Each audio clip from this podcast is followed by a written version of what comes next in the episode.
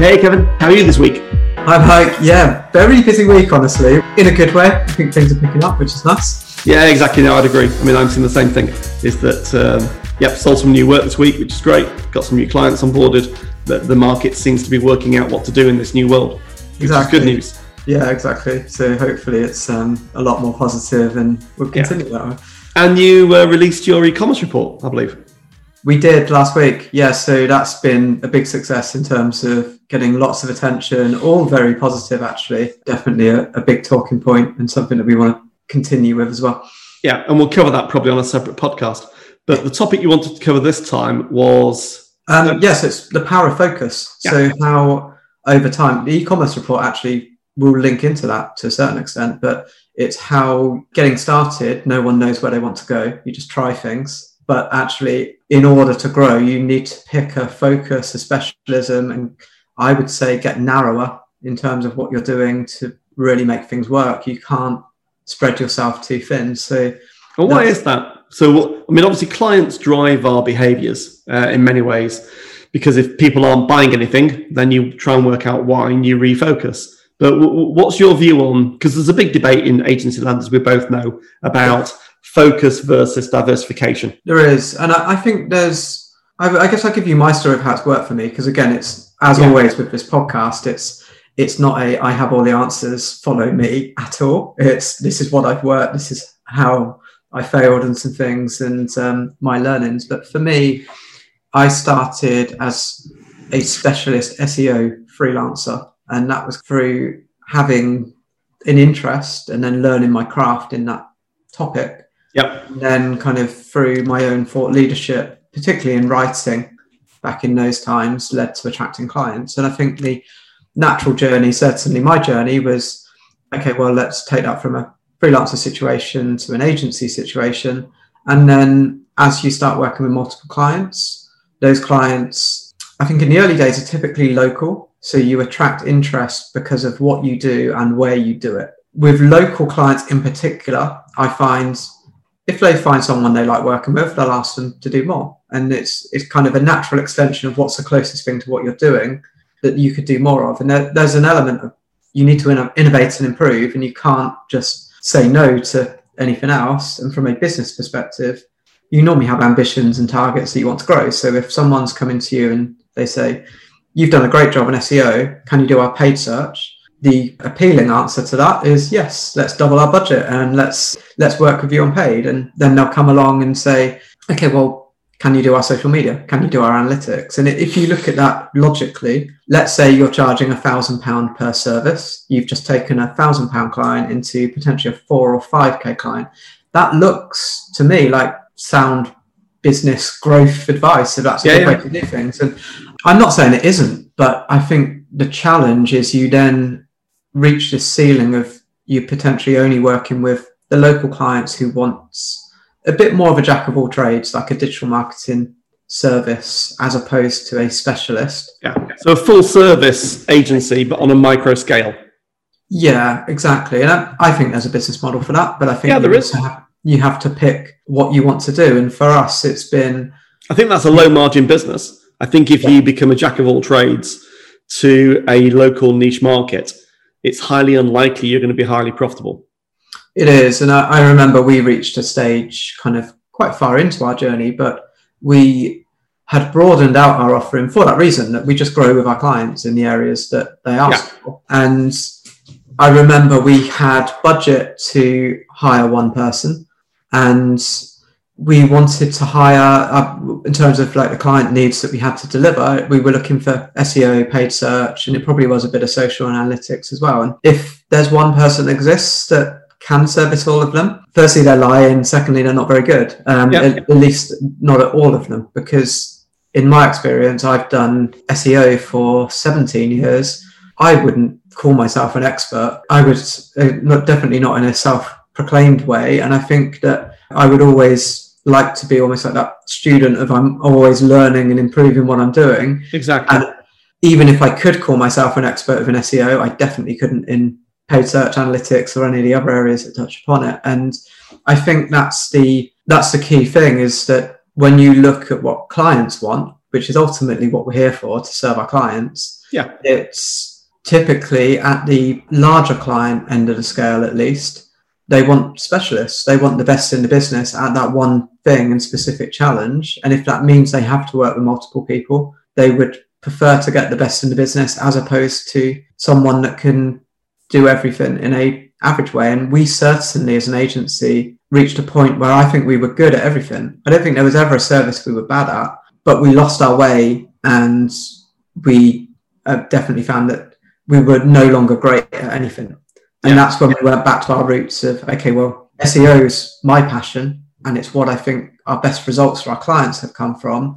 Sometimes we started to let ourselves down in the sense of some of the other services, and they just, again, they were good, but could we put our hat on saying we're the best in the business at paid search? No. And that's where actually focus has really started to help, because we've pinpointed what is it that we're great at, and then let's do more of that. And I think you've mentioned something, something really important about passion. I'm a massive believer, and I say it to my son all the time, is that find something you're passionate about. Mm-hmm. If you find something that you're genuinely passionate about, which has longevity, so whatever that might be, the chances are, if you build a business around it, if people are willing to pay for that, it's got longevity because you'll stick with it because it's a passion. Yeah. And you won't get up in the morning and go, I'm a bit bored of this, I'll try something different. Over the many years, I've built all sorts of businesses and bought and sold businesses and restructured them. There's a couple of things inside me which are real big drivers of why I get up in the morning and why I work long hours and why I try, and the more I practice, the luckier I get. It's because I love building businesses. I love working with people like you, client and a friend, and now podcast partner, because you're passionate about your business and you're passionate about your topic. And I enjoy helping people to grow their businesses. And I'm also passionate about negotiation and procurement. As you know, building commercial models, we did it last night. We had a live kind of session together on trying to build a new commercial model for all of our clients. Exactly, yeah. And it's fascinating. It's that back and forth of looking at things from different perspectives where neither of us have all the answers, but it's just trying to bring it together. And I think that's right. And the flip side is also true. If you don't have a passion, why are you going to put the work in to make it happen? Absolutely. I mean, my worst nightmare would be running like one of these massive, big network agencies where it's just all things to all people. I first joined a big professional services firm many years ago, and I asked one of the directors when I was a junior consultant, what do we do? What do we specialize in? He said, Mike, everything. And I'm like, but I can't go to a client and say, we do everything. It makes no sense. Yeah. It's like, where do you draw the line? Do you take them to the airport on the way to the holiday? Exactly. I'll pack your suitcases for you. Okay, that's interesting. Exactly. It's a bit nuts in terms of how far you can go with it. But I know it's something you mentioned, by the way. So something that I think would be great to draw on if you're prepared to talk about it is the events in your life that drive big changes. Yeah. So what's happened to you? Yeah. So I was actually going to touch upon what you were saying in terms of passion, but when I built and kind of ended up kind of exiting my last agency, which is now formed Resignal, it was a point where I wasn't enjoying myself. If I had too many days in a row where I went into work and felt like, oh, this is a bit of a slog, don't really want to get up today. Do I want to drive into work and be in the office? And I'm very rarely like that. And if I am, it's an off day. Absolutely. The next day I'm back. I can tell. I think in the last 12 months, I think I've seen you with one off day. And you weren't well. I'll take a weekend. I don't even need to take a day off sometimes, and it's just like it's fine. It just reset, go for a walk, whatever. But if I've got even 2 or 3 days in a row like that, there's something wrong. And I definitely reached that point in 2012. So I built an agency from 2006 to 2012, and I think again hindsight makes this so much clearer. But during that time, sadly, my dad died from cancer, and I think the reason that I wasn't enjoying going to work was probably much more to do with life than it was work. And it was actually at that point in time, though, that the thing I've realized looking back is I think in running agencies, there's been almost like a 7-year cycle of every 7 years. I feel like we need to reinvent ourselves. Maybe sometimes that's me. That's a very interesting point, by the way. We'll come back to the 7-year cycle. I've got a theory. There's a 7-year cycle. That's interesting. It's interesting you have, there's a lot with 7 years as well. It's kind of like there's a 7-year itch in personal relationships. Yep. I'm a big football fan. Jurgen Klopp was manager of a couple of German clubs for 7 years each, and then it kind of ran its course. And I like to think that actually stuff doesn't run its course after 7 years, but you can reinvent yourself and do something that can take it to the next level. And for me, the big life events have definitely occurred alongside how we've changed and repositioned and refocused the agency. Definitely. And I don't think that's a coincidence that, if I'm honest, at the time, I don't think I picked up on, but I think back, that's not a coincidence. It's, these are the things that make you think life's too short. I'm going to do what I enjoy, or I'm not enjoying this. What could I do that's following my passion? And I feel like this could be better. And I think looking back for me, there's been probably two big life events. Definitely my dad dying in 2012 completely opened my eyes for a number of things and made me look at things in a different way, good or bad. But very sad, but very true. Definitely makes you think about things. And also going through a divorce as well, it makes, that's something that from an agency perspective, there's no way you can be at your best and go through life events like that. I, in both situations, tried to work my way through it and do my best, but you're completely distracted and there's emotions and everything else that go through you that means that, okay, I'm not going to have 100% confidence going into that pitch when there's just other things that are going on in your life. And for me now, looking back and the other side of that, I would say that in some ways that taking the good from those situations, it's been a point to reassess and then think about where do we want to go. So how does it help focus? So on this topic, very interesting. How have those life events changed the way that you focus the business? So certainly in 2012, I think, in Oxford, we ended up, I definitely wouldn't say we were a local agency. We were winning national clients and it was a good place to be. But I think I'd lost a bit of that passion around the other service areas. Mm-hmm. And also times had changed. I think back then you could get away with being a jack of all trades because everything was relatively new and it was fast paced and evolving. But certainly in the time 2012 to where we are now in 2020, to be a specialist, you need to have deep expertise. And back then you could definitely get away with, here's a framework and fundamentals, just go away and do it. And now you can't, you need, even the term technical SEO is quite broad because there's so many aspects within that. I think the first one there was definitely focus in specialization. So kind of more horizontal in terms of what is it that we offer to our clients. And I think the second one has become more vertical. It's actually what type of clients do we do our best work for? So horizontal, as in you've picked of the bits of the value chain about, let's say, digital marketing. You narrowed it down to, right, it's this. Yeah. And now you're saying what kinds of clients, i.e. what sectors do we best serve? Exactly. And I think just to go back a step, I think the common logic with this is you start small and you aim big. So you start as SEO agency that just specializes in e-commerce because we can't do everything. And then you grow into travel and then you grow into financial services and B2B, etc., etc. And so that point I think is really important. I think, so you focus the proposition, which attracts people that are experts in that area because people are our businesses. So we amass around us people that are deep experts in our domain.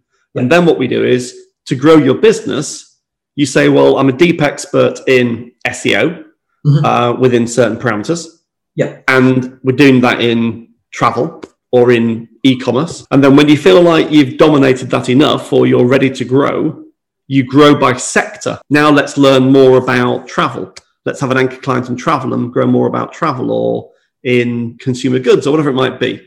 That makes a lot more sense to me. That makes a lot more sense. I don't think that happens. I think that happens very rarely. I've seen it in a couple of cases. And I think that's the logical, if I was to advise someone on what they should do if they were starting today, I would absolutely say that.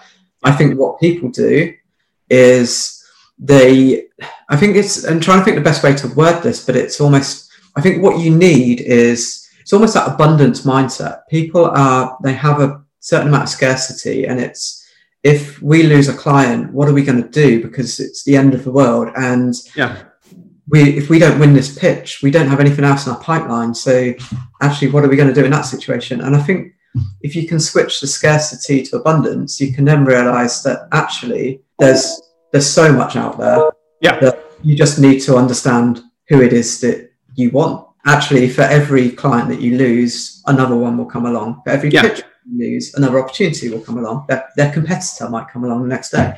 And it's being about kind of better prepared for that situation. But I do think... And word of mouth, Kevin, you know, a big believer in, we both are.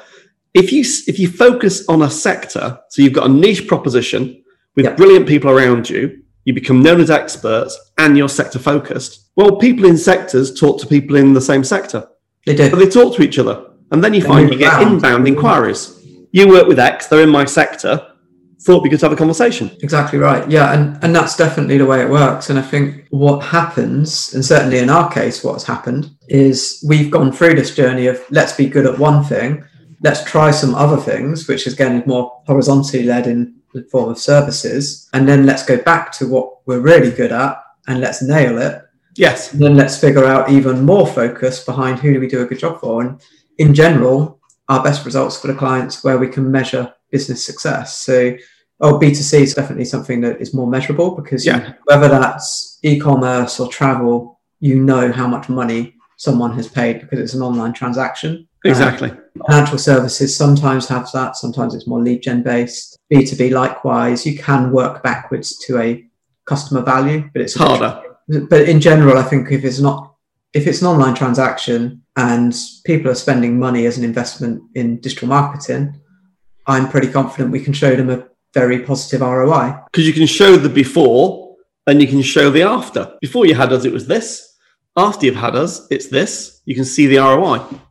That's exactly right. And I think, again, learning from failings, and this is probably a podcast topic in itself, but in the past, we put too much effort on marketing ourselves as an agency. How do we speak at every event? How do we blog every day at some point, probably? How do we make sure we're loud and active on social? And that stuff works. It gets attention. It gets clients. But if you're not doing a good job for your clients and you're not servicing them, there's no point looking great externally. Absolutely. Like, you set yourself up for failure. And the way we've flipped our approach is more inside out. So how do we start by, let's just understand what our clients' KPIs are. Let's get great results for our clients. If we do that, we retain them. If we do that significantly, we grow with them. They're then more likely to give referrals. They're more likely to be a strong case study. That becomes an award. Exactly. The learnings we have from it can become thought leadership. We can invite them to events and they can tell everyone how good we are rather than us needing to say it. But done in a natural way, it's what we're here for. We're here to get great results for our clients. And again, I watched something yesterday on, it was phrased as user-driven marketing. Yeah. Well, it's a nice catchphrase, but it's good old-fashioned, what we understand as being, if you have brilliant client testimonials and they'll speak about you and they'll therefore work with you on winning awards, then people are going to be attracted to that. And it's no more complex than that. Do brilliant work. Make sure as part of the deal when you negotiate with your clients that they agree to a testimonial, providing we get the results. Yeah. Then they do the testimonial, you market that, and that attracts more clients. Exactly. That's what I mean. It's not new. People have been talking about make your customer your hero, I would imagine, for long before I even got started in any Before form. You were born. Yeah, exactly.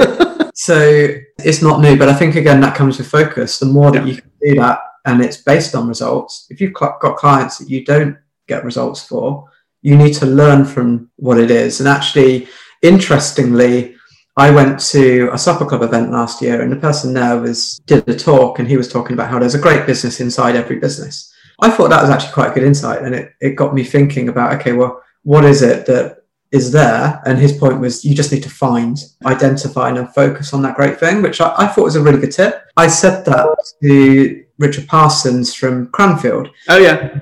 His reaction was, yeah, but there's also a really shite business inside everything. There is. And he's right. They're both right. And there's two different angles. That's right. And you do lots of stuff that makes a lot of sense. It makes you money. It makes your clients happy. That's where you should focus. And on the flip side, there's a load of stuff you do that stresses you out, stresses your team out, drains you, doesn't make you any money.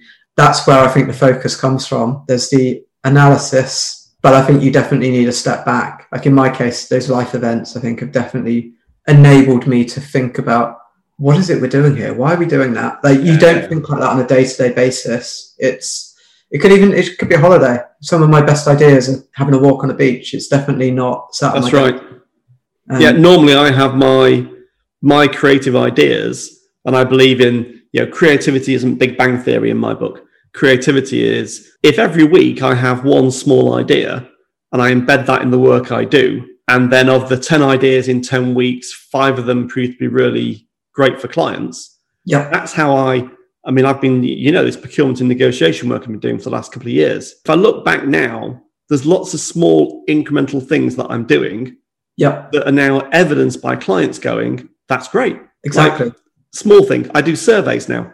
So before I do any work with a client, I do a survey. And the survey is a baselining exercise. Yep. So I give them 12 questions to answer, and 20 people do the survey, and then they give me the results back, and I feed that back into the beginning of the program on negotiation and procurement insights for their sector. Mm-hmm. And everyone goes, wow, that's great. Because we've now all got a common understanding of where we are. That makes perfect sense. Yeah, exactly. Simple things that make a big difference. It does. And I think that's, to me, I've always said innovation is a big scary word that really shouldn't be. I look at it as, break it down into its continuous improvement. It's those daily changes. But then alongside that, I think you do need to take that almost like 100,000 foot view of, how do you look back and spot the trends that you don't see on a day-to-day basis? If you look back to the 1950s, I think it was, when continuous improvement, Kaizen, was invented broadly by a guy called, I think, Deming, who was an American, who went to Japan post-war to help them rebuild their manufacturing economy. Yep. And it was all around continuous improvement. Every day, we do one small thing to the manufacturing line to improve the quality of our output. Exactly. You take that forward 10 years, you are virtually unbeatable. And there's definitely a maths equation that I can't do on top of my head, but if you improve 1% per day, there's a massive compound interest behind that. Massive compound interest. Doesn't mean that you improve 365% a year. It's a big number. Tens of thousands, exactly. Let's draw it to a close. So what are your kind of key takeaways from this for our listeners? I think it's understanding where that value you provide really is, but how do you combine that with what your passion is as well? Because that's where you're going to really thrive. And I think if you can pinpoint what is it that you're passionate about and have to add, what is it that your clients value, that's where I think you can take things to the next level. Certainly from an agency perspective, you can become a bit of a commodity in the sense of, if you just grow because that's what people are asking for, they're quite often looking for the best deal and shopping on price. If you can actually build a passion and build deep expertise in a specific area, that's where I think you can then hold your prices, charge a premium, and attract the interest from the clients that you really want to work with, that are a lot more exciting. So for me, I think that focus is really important, but also definitely just talking this through. It's, how do you even think of those bigger ideas? So the continuous improvement is hugely important, but what do you need to almost get your brain into that state to think of, what do you do? And obviously I wouldn't advise on life events that in a bad way. I would more think about, how do you take relaxation and take breaks and switch off, because that might then allow you to look back at the trends and think forwards. I had a brilliant. I completely concur with that. Definitely. I think, we're absolutely on the same page around focus. Many years ago, I worked for an R&D director when I was an engineer. He'd always come in the morning and he'd go, I've got an idea that I've been thinking about. And in the end, we said, Clive, you come in like twice a week and do this. What goes on at night with you? He says, I have a bath. And in the bath, I get these ideas because I'm in a state of relaxation. Yeah. Makes perfect sense. In your state of relaxation, when your mind isn't busy with the day's stuff, is when things come to you. Exactly. I know someone that has a notepad that you can use within water because it's in his shower for that reason. Wow. But because the best idea is Yeah. And you can buy them on Amazon. It's like 10 quid or something. I think there's a lot of logic in that. And I also like, just to wrap things up, like the value of actually looking backwards, because I think I'm definitely guilty of, on a day-to-day basis, I might feel like I'm running through treacle. And when I look back to actually where were we 12 months ago, 2 years ago, 3 years ago, I then realise, okay, those small wins are actually adding up into something that... No, they really are. And I think the Resignal breakthrough around that kind of e-commerce report, you can't write something of that quality and depth until you become experts in your domain and in your sectors. And then that refocuses the mind. Kevin, as always, it's been fantastic. So I thoroughly enjoyed that and hope our listeners got a few points out of that they can take forward. Yeah, likewise. Thanks, Mike.